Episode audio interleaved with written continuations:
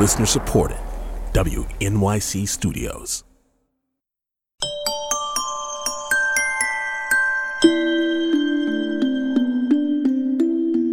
I'm Rebecca Ibarra, host of WNYC and NPR's Consider This, in for Tanzina Vega. This is the takeaway. This week's conviction of former police officer Derek Chauvin for the murder of George Floyd has reignited calls for sweeping police reform across the U.S. Today, we feel a sigh of relief. Still, it cannot take away the pain. A measure of justice isn't the same as equal justice. This verdict brings us a step closer, and the fact is, we still have work to do. We still must reform the system. And while many did breathe a sigh of relief, over the past week, we've also been reminded of just how rampant police violence against black people is in the country. 16 year old Ma'Khia Bryant in Columbus, Ohio, and Andrew Brown Jr. in Elizabeth City, North Carolina, are among the black Americans most recently killed by police officers. Here's Philonise Floyd, brother of George Floyd, speaking after the guilty verdict was announced for Derek Chauvin. Times, they're getting harder every day. 10 miles away from here, Mr. Wright, Daunte Wright. That's right. Yeah. He should still be here. We have to always understand that we have to march. We will have to do this for life. Many lawmakers pledged to dramatically overhaul policing at the federal level in the aftermath of Floyd's murder last May. Yet, close to a year later, progress has been slow. Last month, the House passed the George Floyd Justice and Policing Act in a close vote with zero support from Republicans. It heads to the Senate next, and even with Democrats in control, it's expected to be an uphill battle. My conversations with the Floyd family, I spoke to them again today I assure them we're going to continue to fight for the passage of the George Floyd Justice and Policing Act so can, I can sign into law as quickly as possible. For more on federal police reform legislation in Washington, we're joined now by Representative Barbara Lee of California's 13th District. Congresswoman, great to have you with us. Nice being with you, Rebecca. Thank you very much. How comprehensive is the George Floyd Justice and Policing Act? Well, thank you. Uh, it's very comprehensive. And mm. uh, let me tell you, uh, first of all, the um, verdict um, uh, with regard to Mr. Floyd, it, it's really cracked open the door to accountability. But uh, true justice is a world in which this never would have happened to Mr. Floyd or to countless others. Mm-hmm. And, and so the George Floyd Justice and Policing Act is a major step forward. Of course, it does not address all of the structural and systemic issues as it relates to structural racism, but I just have to tell you, I believe that if uh, the bill had been uh, made law, had been signed into effect, we would have saved many, many lives. And uh, it's, you know, a, a very sad uh, thought and moment to think that Republicans in the House did not vote for it, not one. Mm. But I have a lot of hope because I know um, uh, Congresswoman Karen Bass, she's a good friend, uh, Senator Booker, Senator Scott, and they are working day and night trying to uh, reach some form of bipartisan uh, agreement so that this can move forward and be on the president's desk um, very soon. Congresswoman, let's break down a few of the things this legislation would do. The bill would ban chokeholds and end qualified immunity, which often shields police from some lawsuits. Are, are these sweeping reforms or more incremental? Well, I think uh, in many ways they are sweeping reforms. Uh, mm. But of course, again, as I said, we have a lot of work to do to address the structural and underlying issues. But when you look at the fact that um, uh, if a police officer hurts or kills someone, they should not have immunity from lawsuits. They currently mm-hmm. do. That's a sweeping uh, reform. Banning the use of cho- chokeholds. I mean, can you imagine anyone, uh, especially Republicans, um, saying we should allow chokeholds? Uh, that's a sweeping uh, reform. When you look at um, the fact that we're um, asking that we not uh, allow the transfer of weapons of war to police departments. Uh, that's a sweeping reform. Uh, also, it's really important to understand, and a lot of people don't even know that we don't have a national uh, database so that um, the public and police department can really see who these officers are and if, whether or not they're corrupt, dangerous, or abusive. Again, that's a sweeping reform. And, and these sound like measures that should have been in place in law already, but they're mm. not. And, and so this is an important bill. It's a bill that uh, we must pass. It's a must pass bill. And so I have to just say, uh, I'm very uh, cautiously optimistic that it's going to get done because we have some uh, really strategic, uh, committed individuals who are formed the negotiation team. Right now, it's informal, but I believe that these are going to become um, more formalized as the days go by.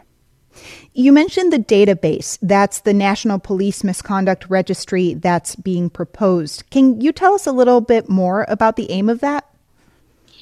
Sure. First of all, uh, we need to be able to um, know about an officer's history of disciplinary action. Mm-hmm. Uh, and that needs to be recorded in an accessible uh, database. And that would allow, and we know that some officers move from one department to another, from one city to another to avoid accountability. And it's important to have this database to um, include the use of force and traffic stops that um, require, again, the database requires collection, analysis, and release of data uh, to track individuals such as this. And so we, that's a way to prevent uh, abusive police officers, corrupt and dangerous police officers from, uh, quite frankly, killing people, especially African Americans. Congresswoman, as you may know, many progressive activists actually oppose this bill because they say anything short of overhauling the entire system isn't enough. And and I'll use New York as an example. The NYPD banned the use of chokeholds in the 1990s and that didn't stop an officer from killing Eric Garner with a chokehold 20 years later. So what's your response to that? Well, my response to that is uh, it may not go far enough. I voted for it. I'm a progressive. And mm-hmm. uh, I understand the realities we see right now with this very uh, good bill uh, that establishes the national standard, mandates data collection, uh, reprograms existing funds uh, for community based policing, streamlining the federal law to prosecute excessive force. We know that these are good measures and that this would begin to help address the systemic issues. I want to see uh, systemic racism and structural racism uh, dismantled within our criminal justice system and every other uh, you know system in our country. Uh, and so the political realities are we've got to get this passed. And mm-hmm. it may not go far enough. Uh, many agree it doesn't but we have to start somewhere to save lives. And this will save uh, black and brown lives so people like Gina Clayton Johnson, an attorney and activist, say black and brown folks have organized and help elect Democrats to office in the hope that lawmakers will deliver on a commitment to race, justice, and equality. So, Congresswoman, when Democrats like you are up for reelection, will you be able to look voters like Clayton Johnson in the eye and say this bill is the best we could do? Absolutely. And let me tell you, first, I just have to say uh, she's right. Black and brown people elected uh, Democrats to Congress, the House, and the Senate, as well as the White House. And so uh, there's accountability there that's required. And mm. again, our young people, people who are protesting peacefully in the streets, uh, in many respects, they uh, are pushing the envelope to make sure that um, police reform becomes a reality in this country, as well as dismantling systemic racism. When you look at uh, the composition of the Senate. And again, I get very frustrated myself because Democrats have the House, the Senate, and the White House. But mm members of the Senate, members of the House come from different districts. And the political dynamics around this is such that we have to, and, and again, I have to salute uh, Congresswoman Bass, Senator Booker, and Senator Scott, because they're trying, they're trying very hard. But if they have, if it's this difficult to bring Republicans around so we can get um, a bill. Imagine what if we didn't have those individuals, especially uh, you know the margin in the Senate being so fragile. But we do have um, you know two additional senators, but it's so tight, it's so close until uh, we have to push the envelope as far as we can push it or do nothing. And I don't um, especially uh, like incremental change because enough is enough and the time is now. So at this point, with the political composition of the Senate and in the House, and it was a difficult bill to get through the House also, uh, it's either we act on something or nothing. And uh, I have to say, we have to keep our movement going, though, our political movement, and hold members of Congress accountable at the ballot box. And I'm certainly willing. Uh, and I come from a very enlightened and progressive district. And uh, I'm willing to stand before my constituents and say, I did everything I could do to save Black and Brown lives from uh, police murders and police misconduct. I did everything I can do to hold police accountable and to increase transparency. You know, I did everything I could do to make sure that police officers uh, don't consider themselves above the law. I'll tell them I did everything I could do to ban the use of chokeholds. And I will hope that they would vote for me because they know I'm fighting for them.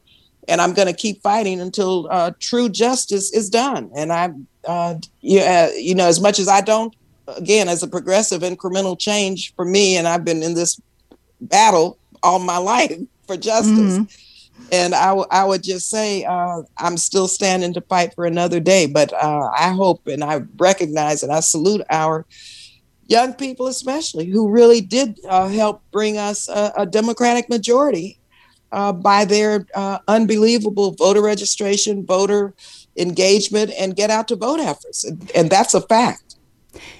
So uh, we have time for one last question here. There have been recent discussions between Democrats and Republican Senator Tim Scott of South Carolina to see if there's a compromise, if a compromise can be reached on this legislation between the two parties. Are there specific areas that you see room for compromise with the GOP on this then? I would leave that up to uh, our negotiators. They know where they are in the talks, but I have to tell you, uh, this is a very um, good, moderate first step.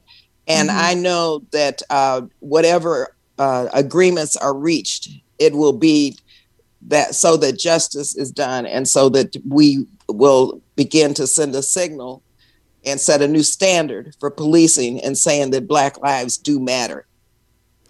Congresswoman Barbara Lee represents California's 13th District. Representative Lee, thank you so much for joining us. My pleasure.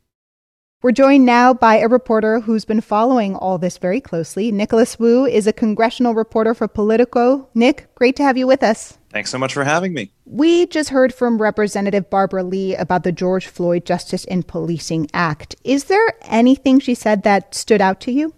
What really stood out to me was quite how much um, Democrats are still pushing for the George Floyd Justice in Policing Act, even though, uh, as she noted, the political reality of Congress and the 50 50 split in the Senate is going to make it really hard to get that piece of legislation through, since mm. there are provisions in there like the end to qualified immunity that Republicans just don't really seem like they want to vote for. Nick, so do we have a sense of how significant this legislation would be for addressing police violence, especially since the federal government really has very little control over state and local law enforcement. You know, Congresswoman uh, Lee had said that you know, it might save lives, and that's certainly something that many proponents of this bill believe. But the devil really is in the details here, since a lot of the way this bill works is by basically conditioning federal funds on certain policy provisions. So, you know, kind of nudging uh, local police departments to adopt certain policies. But they would be very hard to do so, especially given that you know, we don't have the same kind of uh, national police force in the United States that other countries have. It's interesting that you say this is going to be really hard to pass. And, and one of the sticking points you mentioned is qualified immunity. Can you tell us why this is such a sticking point, qualified immunity? Well, for Democrats, uh, they see it as um, something that basically allows cops to act with impunity because they think that uh, with these sorts of legal protections in place for police that make it very hard to bring civil suits against them, uh, cops can act like you know they won't face any sort of repercussions for their actions. Congresswoman uh, Karen Bass basically made that point to me uh, a couple days ago. But um, for Republicans, you know, this is something that uh, would lead to all sorts of unnecessary lawsuits against police and would get in the way of allowing police to actually do their police work because they'd be fighting lawsuits all the time. Republican Senator Tim Scott has proposed an alternative police reform proposal, which some Democrats have said it is too narrow in scope. Could there be any room for compromise there? There might be.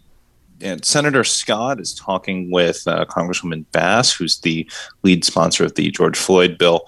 And, uh, you know, th- there aren't any formal negotiations yet, and they're still waiting uh, for any signs of uh, movement among leadership in both the House and Senate. But yeah, at the very least, they have this line of conversation going. And if there is going to be any sort of movement, I mean, it's it's going to be among these people who have been hashing out the details on this legislation all along. Nick, some activists, including those from the Movement for Black Lives, oppose the legislation as it currently is. Where is their opposition coming from?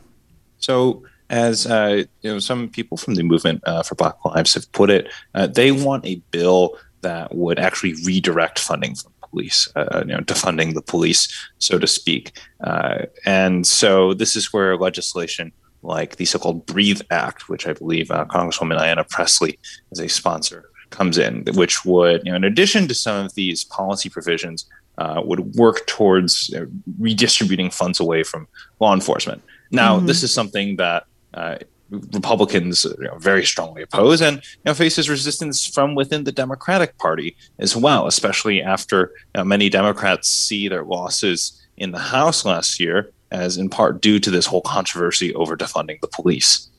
I want to talk about the Derek Chauvin trial for a second. Was this trial itself pretty divisive in, in Washington? What did you hear from different lawmakers about the process or the verdict? A lot of lawmakers were uh, you know, withheld a lot of comment until the verdict came down, you know, trying mm. not to influence the jurors. When the verdict finally did come down, you know, it was interesting. I was on I was on the Hill that day, and uh, members of the Congressional Black Caucus had all gathered in one room outside the House floor um, to watch the verdict read out on a single laptop screen. And then, you know, once that finally came out, you know, you, you heard like all these sighs of relief, and then um, people walked outside, you know, hand in hand, uh, to to talk about it. And uh, as as as Congresswoman Bass had put it, I mean, this this brought her and other members back, uh, you know, almost 30 years to the Rodney King verdict, uh, which had gone a much different way. And I think for a lot of these members, they were just you know happy to see some uh, element of justice done. And you know, mm-hmm. unlike many other issues in Washington, I mean, this was something that very much aroused a certain degree of uh, bipartisan consensus that you know something something had happened here. Now, you know, what they do to uh, fix this longstanding issue of uh, of police misconduct is something else altogether. Yeah, and if the George Floyd Justice and Policing Act isn't passed at the federal level, could we see cities and states taking up similar laws, or, or is that happening at all already? Um, you know, they certainly could. I mean, of course, cities and states you know, will have control over their own uh, local law enforcement, and if, if they decided to uh, pass legislation along some of the lines of this, you know, that that could be something that they do. Um, whether or not there's movement on that, again, you know, it goes back to this. Uh, you know, how, how there are splits even among progressives on how exactly to reform the police. So um, we'll have to wait and see there. And then, how important is it that Vice President Kamala Harris helped draft the bill and that it has President Biden's support? It, it certainly helped give the White House's imprint on this bill. I mean, you know, Vice President Harris is, of course, uh, the very first black uh, vice president. But you know, as, as we've seen with other issues in Congress, even the support of the White House isn't always enough to shepherd legislation over the finish line. Nicholas Wu is a congressional reporter for Politico. Nicholas, thank you so much for joining us. Thank you.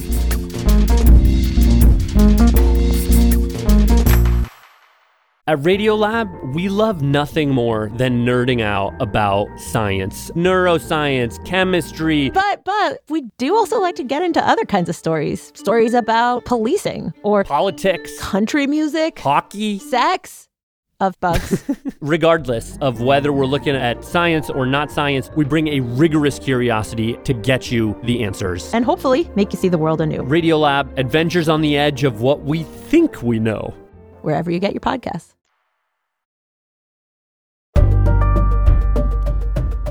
This week, President Joe Biden hosted a virtual summit to address climate change on a global level. Leaders from 40 different countries were in attendance, and several promised to cut down greenhouse gas emissions in the coming years, including President Biden. By maintaining those investments and putting these people to work, the United States sets out on the road to cut greenhouse gases in half, in half by the end of this decade.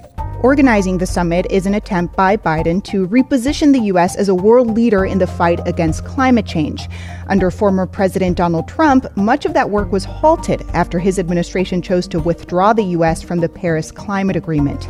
Back in March, Biden also announced the creation of an Environmental Justice Advisory Council as part of one of his executive orders to address climate change.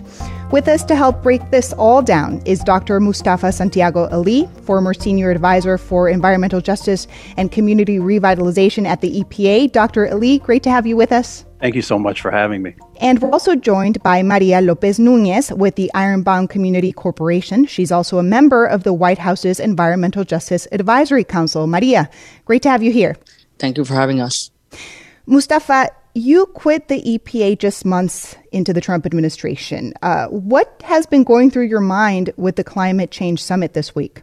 Well, you know, it is an amazing set of opportunities if it's done right and the accountability is built in, and that we center frontline communities and, and our most vulnerable countries across the planet because our people are the ones that get hit first and worst. But seeing some of these commitments is a move in the right direction. We would like to see an even stronger set of numbers to make sure that many of the impacts that are happening inside of Black and Brown and Indigenous communities are lessened and then hopefully eliminated one day. So it's a step in the right direction, and we are optimistic uh, that folks will continue to strengthen the various commitments that they've made. Maria, you're a member of the White House Environmental Justice Council. What exactly is the council working on? We're working on, you know, the initiative called Justice 40. And Justice 40 is supposed to be a 40% carve out of the investments. We're talking about the climate related investments, making sure that they go to frontline communities. And I hope that everyone understands that 40 should be considered the floor, not the ceiling. You know, it's the starting point um, um, to guarantee that investments are directed to those who have been most directly impacted. So then, Mustafa, back to you. What are your thoughts on the Biden administration's actions on climate change to date, specifically when it comes to environmental justice? Well, you know, it, it's great to have an administration that actually centers both science, climate, and environmental justice. So I think that many of us who've been doing this work for a long time are, are pleased that that's happening. And, and we want to make sure that folks also understand that you can't win on climate change if you don't win on environmental justice. You know, Maria just shared, you know, about the 40%. That's a step in the right direction.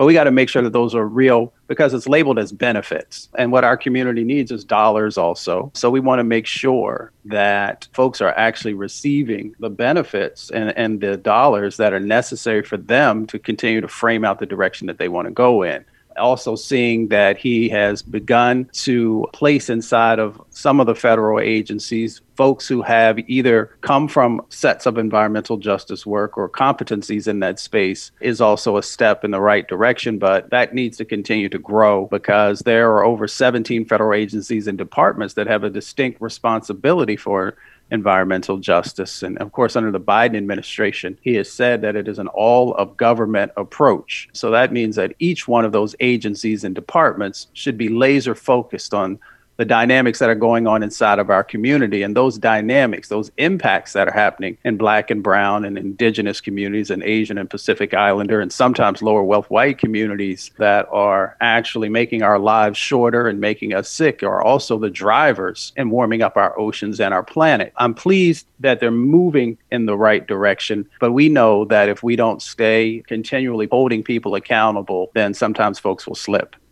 Mustafa, I want to talk a bit about this week's climate summit. Did any specific announcements from the Biden administration stand out to you? Well, I think they were all significant because we got a chance to see uh, where uh, some of the 40 uh, members from 40 different countries actually sat in relationship to their commitments. So, you know, many of us um, had hoped that at least 50% number would come out from the Biden administration or from the United States, and it's 50 to 52%. Uh, some would like to see that number higher because we understand, you know, the, the climate crisis that we find. I was pleased to a degree uh, to hear that Japan, um, you know, was giving somewhat successful and significant numbers. And what I mean by that is that, you know, anybody below 50% is, falling short. So Japan came in at about 46% by 2030. So for the listeners, what that means is, you know, they are going to make sure that they're cutting emissions by that number and then being net zero by 2050, which is sort of the baseline um, for folks uh, now across the planet. Uh, Canada Canada fell a little bit short, to be quite honest with you, even though um, some would say, you know, of course, the United States and China are the two major contributors. Uh, everybody is contributing uh, to some degree to what's going on, or at least the the major countries, if you want to label them that way. So Canada came in somewhere uh, between 40 to 45 percent by 2030. Hmm. Uh, China China was a little interesting, and, and, I'll just close out with China. You know, mm-hmm. China said that their peak emissions uh, before 2030 uh, will be carb, um, you know, that they'll do some work in that space. Didn't give a hard number, but um, said that they would be carbon neutral by 2060, which is outside of that uh, norm number of 2050 right now. Mm. Maria, I want to go back to what you said before, which is the Biden administration has pledged that 40% of the benefits of all its climate policies uh, will be directed towards disadvantaged communities. Can you break that down for us? Because what exactly do we mean by benefits? And then how does this, what does this mean on a practical level? Yeah, and I mean, and you know, like um, Mustafa was saying, we need 40% of investments, not just benefits, because benefits could be anything. It could be the bike lane. It could be, you know, if there's a park that gets planted over there, maybe has an effect on our communities. Mm. So right now, you know, um, the council is working on uh, the definition of the 40% of what is the benefit but i think we need to go still much many many more steps further right? Because i think right now at the summit the united states is talking to other governments and the united states government really should be talking to environmental justice communities and centering this conversation about what we're going to do about climate change eh, with our own people. You know we can't just have state to state relationships. We need to reconnect and re rebuild the relationship that's been broken between the federal government and the communities who are directly impacted. And Maria, how much can the White House actually do on environmental justice without legislative action? I mean, there's always plenty we could do. For instance, I'm I'm not too happy about the net zero. I would like to see us talk about direct emissions, cutting emissions at source, you know, because right now our communities are being assaulted by carbon sequestration plans, techno fixes, geoengineering. There are things that we need at the community level um, and I think that we could start the conversation because that would force legislative action. You know, if there was a big take the show on the road, talk to all the different communities across the country, environmental justice community, indigenous um, communities, then I think that that would go really far in building the political will to get something done. And of course, things could be done by executive action, right? We need executive orders right now. Um, Trump wasn't shy to use them, and I would love to see more um, forcefulness on behalf of justice for our communities. Mustafa, what were some of the biggest bureaucratic holdups that you witnessed inside of the EPA on environmental justice? Well, you know, if we're going to have an honest conversation, something I always call real talk, you know, you've, you've got biases, discrimination, and systemic racism that has been built into our policies um, for decades that make it more difficult for communities of color to actually get justice. So the unpacking uh, and dismantling of that is critically important. And then even if you saw, um, you know, strong work being done or attempted on the federal level, we still have to realize that those dollars and those actions leave the feds and go down to the states and the counties and local governments. So as it's making that journey, you have the assumption that folks are going to do the right things on those levels. And then sometimes mm-hmm. yes, and sometimes no. So you have to make sure that one, you're building stronger accountability into the process. and two, uh, that those folks have the resources and tools that they need. And then the other part, which was outside of the government, but is definitely connected to the government, is making sure that frontline organizations have the resources that they need um, to build the capacity to be able to navigate all the challenges that exist when in dealing with bureaucracies and, and trying to make real change happen. So this administration has the exact same set of challenges, and then also the overlay of the climate crises that we're fighting. So um, we've got a lot of work to do to make sure that folks have those competencies, that there's accountability, um, and that both folks on the local level in government and in frontline organizations have the resources they need to be able to make uh, change happen. Maria, your organization is based in Newark, New Jersey. What impact does environmental racism have on residents of Newark specifically? I mean, when we look at the skyline, we see the state's largest garbage incinerator, right? Which 50% of the trash is not even, it's coming from New York City. You know, it's not trash that's being generated even within our own state. Then we have two power plants in our neighborhood. We're right next to the port of Newark and Elizabeth. You know, we have fat rendering plants, plastic plants. We're also bordered by the longest Superfund site in the country. That's the Passaic River, where we made Agent Orange during the Vietnam War. And the mm. poison that was left behind of that, it's all over our neighborhood. And so much of it has never been cleaned up. You know, we have over 100 brownfield sites. And what I want folks to understand is when I'm talking about my neighborhood, I'm talking about four square miles. You know, so I'm mm. talking about a concentration of pollution, legacy pollution that has not been cleaned up for many administrations, you know. So I'm thankful for the movement that's been holding our federal government steadily accountable and for us to be at this moment. But I want to see real change, not just words, you know. I want us to slingshot um, into the just transition and make sure that we don't leave behind communities like ours. Mustafa, how does what Maria is describing in Newark compare to the effects of environmental racism on communities of color nationwide? let me just call out that Maria and, and, the folks at Ironbound have been doing amazing work for decades, and, and, often with the with not having the right amount of resources that they needed. You know, the dynamics that we have going on across our country that ground truth and anchor us to why this work, both on the environmental justice side and the climate side, is so important. We have 100,000 people who die prematurely from air pollution every year in our country. That's mm-hmm. more folks that are dying from air pollution than are dying from gun violence more people are dying from air pollution than are dying from car crashes. And all those things are important. Um, and we have to give our attention to it to make change happen in that space. In our country, we got over 60 million people who have dealt with unsafe drinking water over the last decade. And we know in both those situations that I mentioned, it is primarily black and brown and indigenous communities that are dealing with it. No community should have to deal with that. Or in Port Arthur, Texas, where Hilton Kelly is a Goldman Prize winner you know, a once thriving African American community, they're surrounded by petrochemical facilities. Um, and they have high rates of cancer and liver and kidney disease and a number of other things. So when our communities are impacted, our health is impacted, and then our wealth is impacted because our homes lose value when we're next to these types of things. And historically, we have placed our housing in floodplains and next to toxic facilities. And you see it across our country, whether we're talking about on reservations, or if we're talking about in Appalachia with lower wealth white communities, or of course, black and brown communities all across our country. When you look at what's going on in Alaska, where brothers and sisters are literally their homes are sliding into the ocean um, because of the changes that are happening from climate change and from the exposures that they've had to deal with from toxic pollution. Or we've seen what happened with brothers and sisters, and my family is from Puerto Rico you know, the impacts that happened from Hurricane Maria, but it was happening even before Hurricane Maria got there that folks were dealing with Superfund sites and brownfield sites and, uh, and the military, um, you know, doing testing and leaving it behind in places like Vieques and others. So we have a lot of work to do as we're having this conversation about climate. Um, you know, we've got to be very aware that we have to rebuild the infrastructure inside of our communities if we're going to be able to fully uh, be able to participate in this new clean economy that the president and others talk about and that, and as needed. Um, but we've got to make sure that we're not placing veneers over the challenges that still exist inside of our communities.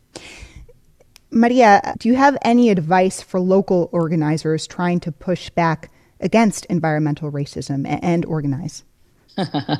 I mean, it's a, it's a, yeah, right. I laugh just because the the challenge is so hard because for organizers on the ground, they're not just dealing with climate change. You know, they're dealing with racism, with police brutality, with immigration raids, gentrification. You know, like it, it is a hard time to be an organizer in community. Um, mm. And one thing that Nancy Zak, who's been at working with us for 47 years you know? She always says we can't give up at the same time you know? So make sure that mm you have a strong team with you and that you take turns um, because this work does wear us down but we have to keep going. Because of decades of organizing we've reached the moment we're at today um, with environmental justice finally being centered. And i'm hopeful that if we keep pushing we're, we're actually going to get somewhere this time Maria Lopez Nunez works with the Ironbound Community Corporation and is a member of the White House's Environmental Justice Advisory Council. And Dr. Mustafa Santiago Ali is a former senior advisor for environmental justice and community revitalization at the EPA. Thank you both for joining us. Thank you. Thank you.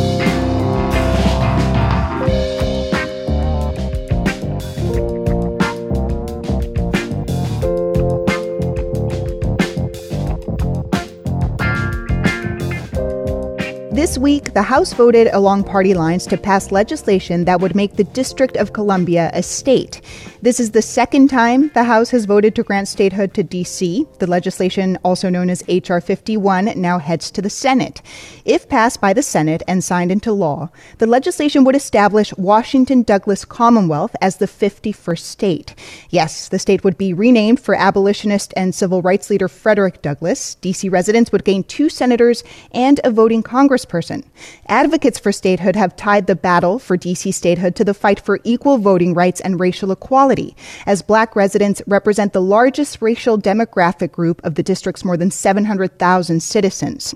The nationwide reckoning over systemic racism and the groundswell of support for voting rights has elevated the fight for statehood. Now, as the DC statehood bill heads the Senate, it faces a number of hurdles, including the filibuster. Joining us now to discuss what statehood would mean for her constituents is Representative Eleanor Holmes Norton of Washington, D.C. Welcome to the takeaway, Representative Norton. Glad to be with you. Representative, you've represented Washington, D.C. in Congress for about 30 years and have spent much of that time championing statehood for D.C. How does it feel to have legislation for statehood pass the House for the second time? Well, the reason I haven't been able to get statehood before now is because I've been in the minority mm. for most of my time in the Congress. So the moment I got in the majority, I pressed hard for statehood. And now it feels that we are well on our way because more than 54% of the American people, according to a very detailed poll, support statehood. And that's the effect of the hearings, of telling Americans what they did not know. Many Americans uh, were confused.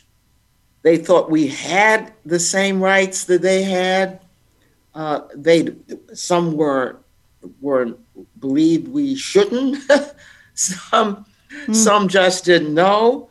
The effect of the hearings uh, ha- has been to essentially educate the public. For example, they didn't know that the residents of their nation's capital pay the highest federal taxes per capita, highest in the United States, and yet don't have the same rights as other Americans. How did statehood for DC become a tenet of the Democratic Party platform? Well, the it would be in the Democratic Party platform because uh, statehood issues have always been divided. Mm. Republicans have tended to support statehood when the uh, people involved were, Repu- were Republicans or from Republican states and vice versa. Representative Norton, you were active in the civil rights movement and helped organize the 1963 March on Washington. Today, 46% of DC's more than 700,000 residents are black. So, does this fight for statehood feel like a civil rights battle to you at all? Well, it does feel like a continuation of of the battles I fought as a very uh, uh actually as a student. student mm. for equality for African Americans. Now, for most of its time as as a jurisdiction, the, the the, the district has been majority white, and yet had, mm. was not treated equally. so, while my experience in the civil rights movement and my own lineage as a, a third generation Washingtonian have all helped to, to, to shape my enthusiasm for statehood, uh, it comes from very different points on the spectrum.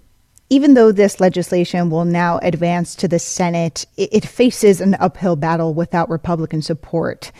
But there's also concern about the legislation lacking full support from Senate Democrats. Is that right? We do have a few Democrats still to get from more conservative Democratic states. Uh, but we have more than 90% of the Democrats as co sponsors for the bill.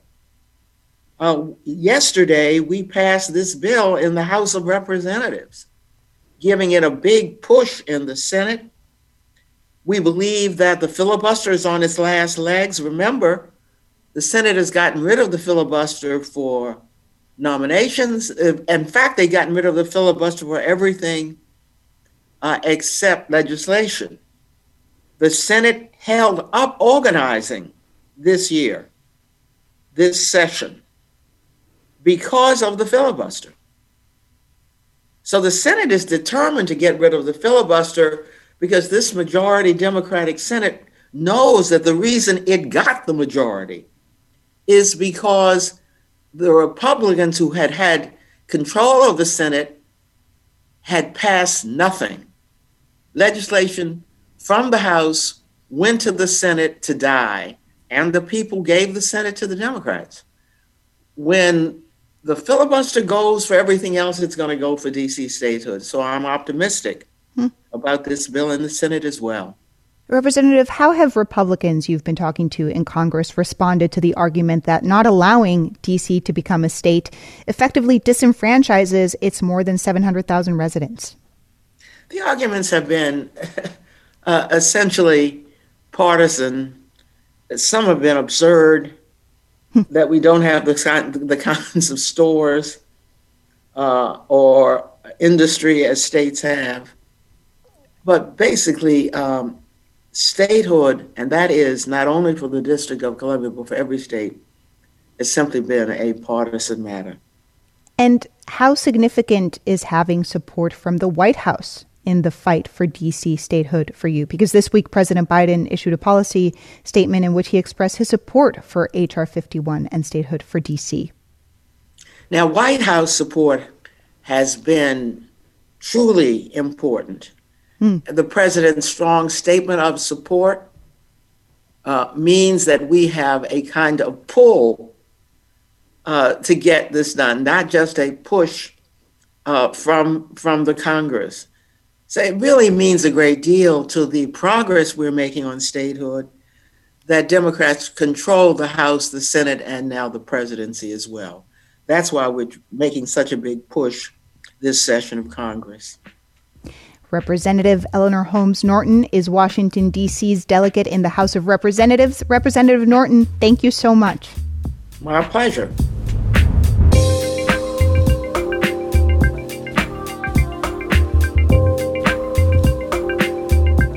That's all we have for you today. It's always wonderful being here with you folks. If you missed anything or want to listen back, check out our podcast. You can find it wherever you get your pods or head to thetakeaway.org. Also, before we go, I want to say a special thank you to the team who works so hard to get this show together day in and day out. Jackie Martin is our line producer. Our producers are Jose Olivares, Ethan Oberman, Meg Dalton, Patricia Jacob, Lydia McMullen Laird, and our senior producer is Amber Hall. Polly Irungu is our digital editor. Vince Fairchild is our broadcast engineer. Jake Howard is our director and editor. David Gable is our executive assistant. And Lee Hill is our EP. Thank you so much for listening. I'm Rebecca Ibarra in for Tanzina Vega, and this is The Takeaway.